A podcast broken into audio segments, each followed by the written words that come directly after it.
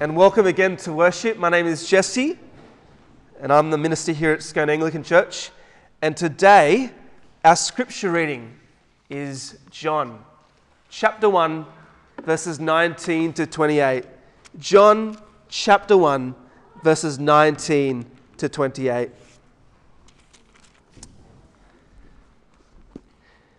Now, this, is, was, this was John's testimony when the Jewish leaders in Jerusalem sent priests and Levites to ask him who he was. He did not fail to confess, but confessed freely, I am not the Messiah. They asked him, Then who are you? Are you Elijah? He said, I am not. Are you the prophet? He answered, No. Finally, they said, Who are you? Give us an answer to take back to those who sent us. What do you say about yourself? John replied, in the words of Isaiah the prophet, I am the voice of one calling in the wilderness, make straight the way of the Lord. Now the Pharisees who had been sent questioned him, Why then do you baptize if you are not the Messiah, nor Elijah, nor the prophet? I baptize with water, John replied, but among you stands one you do not know. He's the one who comes after me, the straps of whose sandals I am not worthy to untie. This all happened at Bethany, on the other side of the Jordan, where John was baptizing. Hear the word of the Lord. Thanks be to God. Well, friends, I have a strange habit when driving.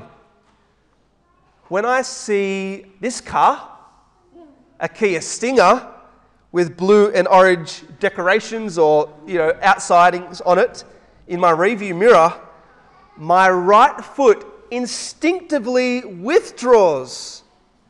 Anxiety rushes through my body. And then I triple check my speedometer. I'm like, am I doing the right speedo?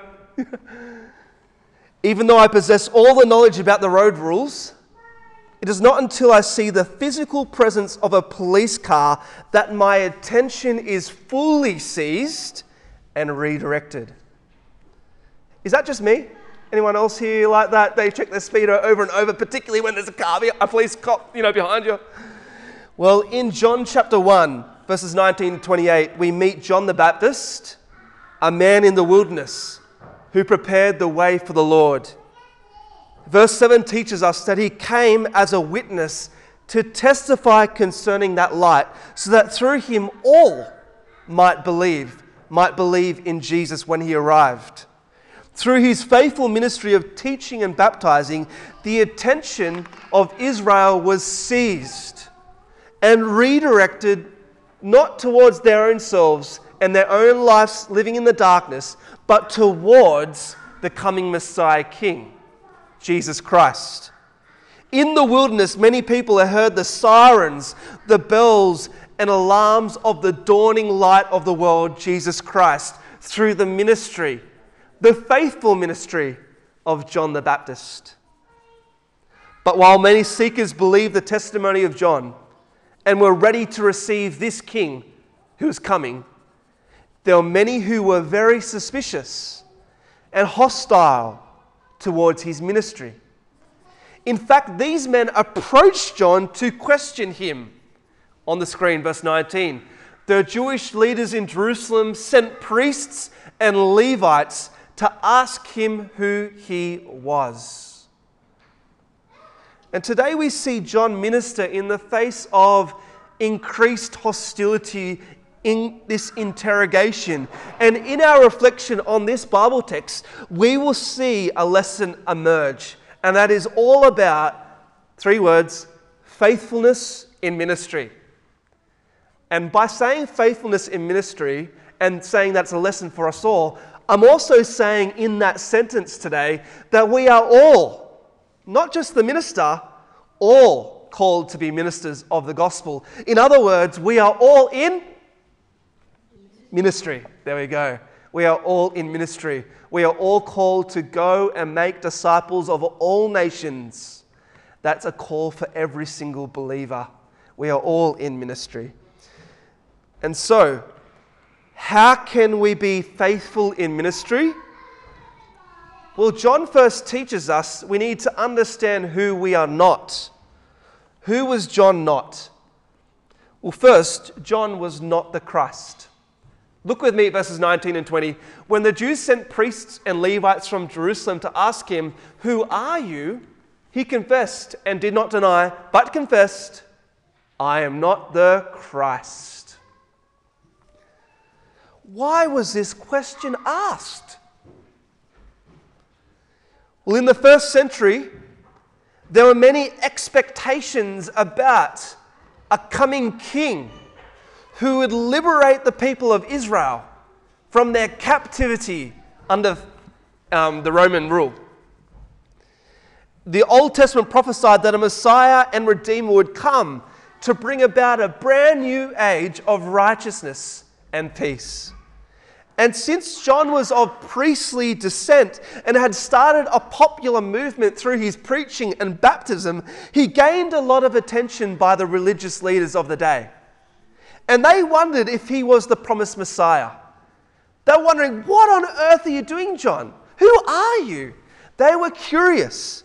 And in the face of this religious interrogation, John then confessed that he was not the Christ. He was not the coming Messiah. He was not the King of the world who would save the people of Israel and the rest of the world. John faithfully spoke the truth about who he was not and maintained his humble witness. And so the religious curiosity of the Jews now continues with some even more directed questions. Look at verse 21. John shows us that he's also not the Elijah. And they asked him, What then are you? Are you Elijah? He said, I am not. Are you the prophet? And he answered, No. The second question they asked is, Are you the Elijah? Are you Elijah?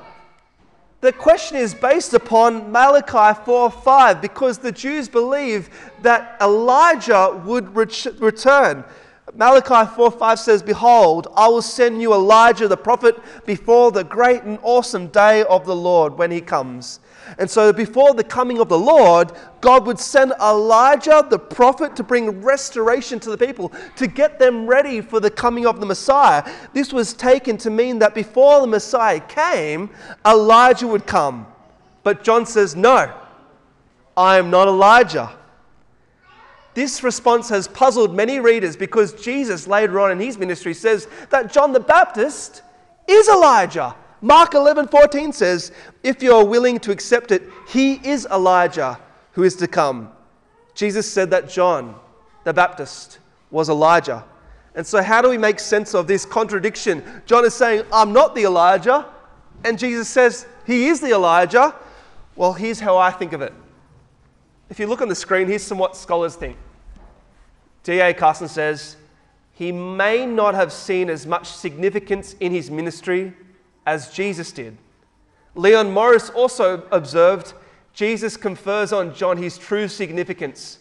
No man is what he himself thinks he is, he is only what Jesus knows himself to be.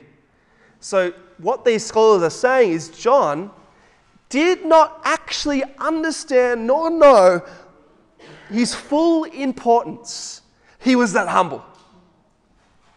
He was that humble. As we read the Christian tradition, we realize that John was actually deeply important, more important than what John himself thought he was.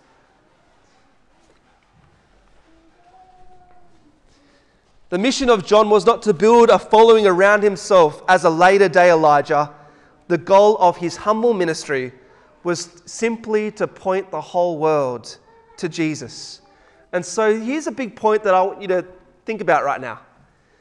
Faithfulness in ministry is knowing who we are not. That's the first step.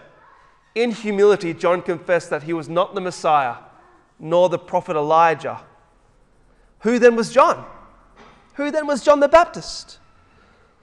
Well, John identifies himself in the humblest of terms First John tells us that he is a voice.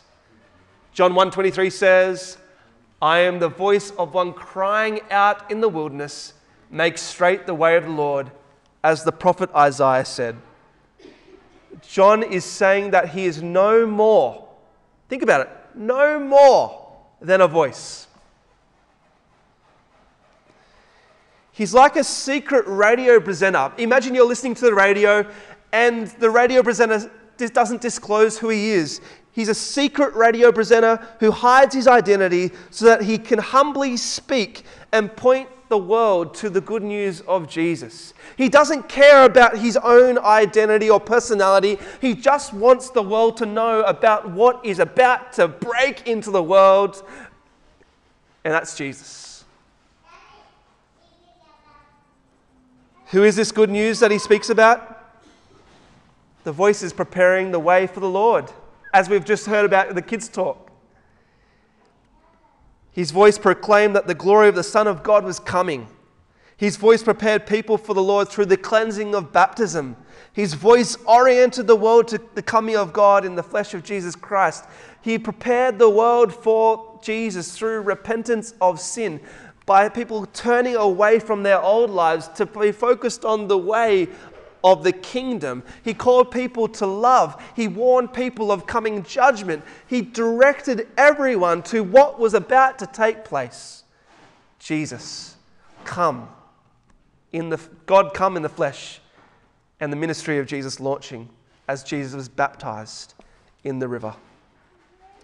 So John, teaches, sorry, John teaches us that he's a humble voice, but he also teaches us one more thing about his identity. John says that he is a slave. Verses 26 and 27 says, John answered them, I baptize you with water, but among you stands one you do not know, even he who comes after me, the strap of whose sandal I am not worthy to untie. Now, listen carefully, guys.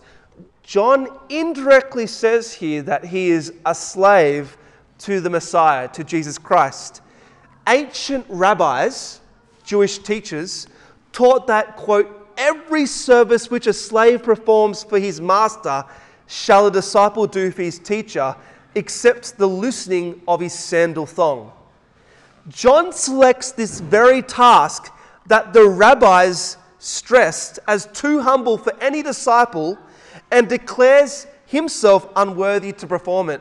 In other words, John humbly said that he's less than a servant of Jesus Christ because he's not worthy to do something that the disciples um, were not able to do back then. John is saying that he is a slave. So, what do we learn from John today? Faithfulness in ministry is knowing who we are and knowing who we're not. In humility, John confessed that he was not the Messiah nor the prophet Elijah. He also confessed that he was a mere voice and less than a slave. Throughout the narrative, John then becomes an example to us of radical humility. Radical humility. When we think of who John is, we should think of one word humility, humble. All he did all he lived for was Jesus Christ. All he lived for was to prepare the way for his king. He was humble. I love what this scholar says. Edward Klink says this. Unlike human religion, a Christian is a self effacer who has seen God and can only muster, Woe is me. A true Christian witness is less than a servant. He or she is a self proclaimed slave to Christ. John was a humble slave of Jesus Christ. And friends, I'd like to say today that this is also our call. Like John the Baptist, Paul the Apostle calls us to be slaves of righteousness, slaves who practice the way of Jesus. Paul the Apostle identified himself as a slave and would often start his letters saying that he's a slave of Jesus Christ. A slave is someone who surrenders all to Jesus, to gives their whole life to Jesus in full surrender. And so I'd like to say today that faithfulness in ministry begins with humility. Faithfulness in ministry begins with humility. But how can we practice humility in our ministry? Here's the first lesson to take away. I want to encourage you, to, firstly, to be like John. Deflect attention from yourself. This is hard to hear. There's nothing better than to be flattered. I find this true in my own life. When I'm finished doing my work or leading worship, oh, isn't it nice to hear? Good job, Pastor. That was a great sermon, Pastor. You led music so well today. The kids enjoyed everything. It's nice to be flattered. It's nice to be affirmed. But the pride in my heart, my, this all teaches me that the pride in my heart often longs for self exaltation rather than self deflection. I and we all need to remember that the pursuit of self love, self attention, self esteem, self affirmation, things that our culture is obsessed about, is not actually the way of Jesus. In fact, if you want the quickest way to kill our church, it's one word pride. If you want to know the quickest way to kill any church, live for yourself. Make it all about you. Make it all about yourself. Come in and come into church and say, It's all about me, me, me. It's all about what I want, what I desire, what I long for. But, friends, pride is deadly. It's one of the seven deadly sins. Pride is the, probably the deadliest sin of them all. It's the way of Satan, the master of lies and deceptions. Pride is, think about it this way pride is like a termite. What do termites do? They eat out your house.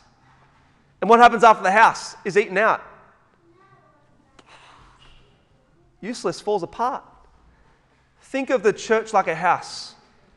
And when it's full of termites, oh man, is it going to last? No, it's gone. It's going to fall down to the ground. Let us then overcome our pride, guys. Let us confess our sin to each other. That's the best way to overcome pride is by confession. Because when you confess your sins, the light of Christ shines upon you. You realize that you are weak, that you need help, that you need grace, that you need mercy, love. Let us deny ourselves and follow Jesus, carrying his cross like John the Baptist as he modeled to us what it means to live a humble life. The call is humility. The call is to humble ourselves before the Lord, and only then will he exalt us, James 4:10. Augustine, who's a great um, scholar from the past also said, As a tree must strike deep root downwards, that it may grow upwards, so everyone who has not his soul fixed deep in humility exalts himself to his own ruin. Pride does lead to ruin. And so the path of glory, exaltation, is the way of self denial, humility, like John the Baptist, I encourage you today to deflect your attention away from yourself. That's the first lesson. And the second lesson is to give glory to Jesus, all the glory to Christ. And so I'm just reiterating what I said last week here. Give all the glory to Jesus. Behold the glory of Christ. We give all the glory because through the gospel, we move from slavery to sin to slavery to righteousness. Through the blood of Christ spilled upon the cross, he conquered our slavery to Satan. We are liberated in service to Jesus and now called to live for his glory. One of the things that changes in our heart is that our attention, when we're giving glory to Jesus, is naturally deflected away from ourselves. And so, if you want to work on that first point the most, the best way to overcome pride is to look elsewhere to Jesus, who is the greatest expression of humility. And you will begin to give God the glory in your life if you do that. In our slavery to Jesus, nothing we can do that delights God all the more than to give Him all the glory. And, friends, one of the practices in our church is as we open up our service together, we said this one line gather in hope. Gather in hope. If you want to learn how to give Christ all the glory, one of the practices of our church is to keep meeting with other Christians, keep gathering together, keep being devoted to worship because as we continue to gather together, we begin to develop a habit, a rhythm that enables us to give God the glory in Monday to Saturday. And then we come back on Sunday again to be fed up for another week of giving God, giving Christ all the glory. And so, friends, the second lesson today is to be like John the Baptist in the sense of giving all the glory to Jesus Christ. So, friends, let me sum up the message with these words Faithfulness in ministry begins with humility. We practice humility by deflecting attention from ourselves and giving all the glory to Jesus Christ. Amen. I'm going to ask Peter to come forward to lead us in a time of prayer. Thanks, Peter.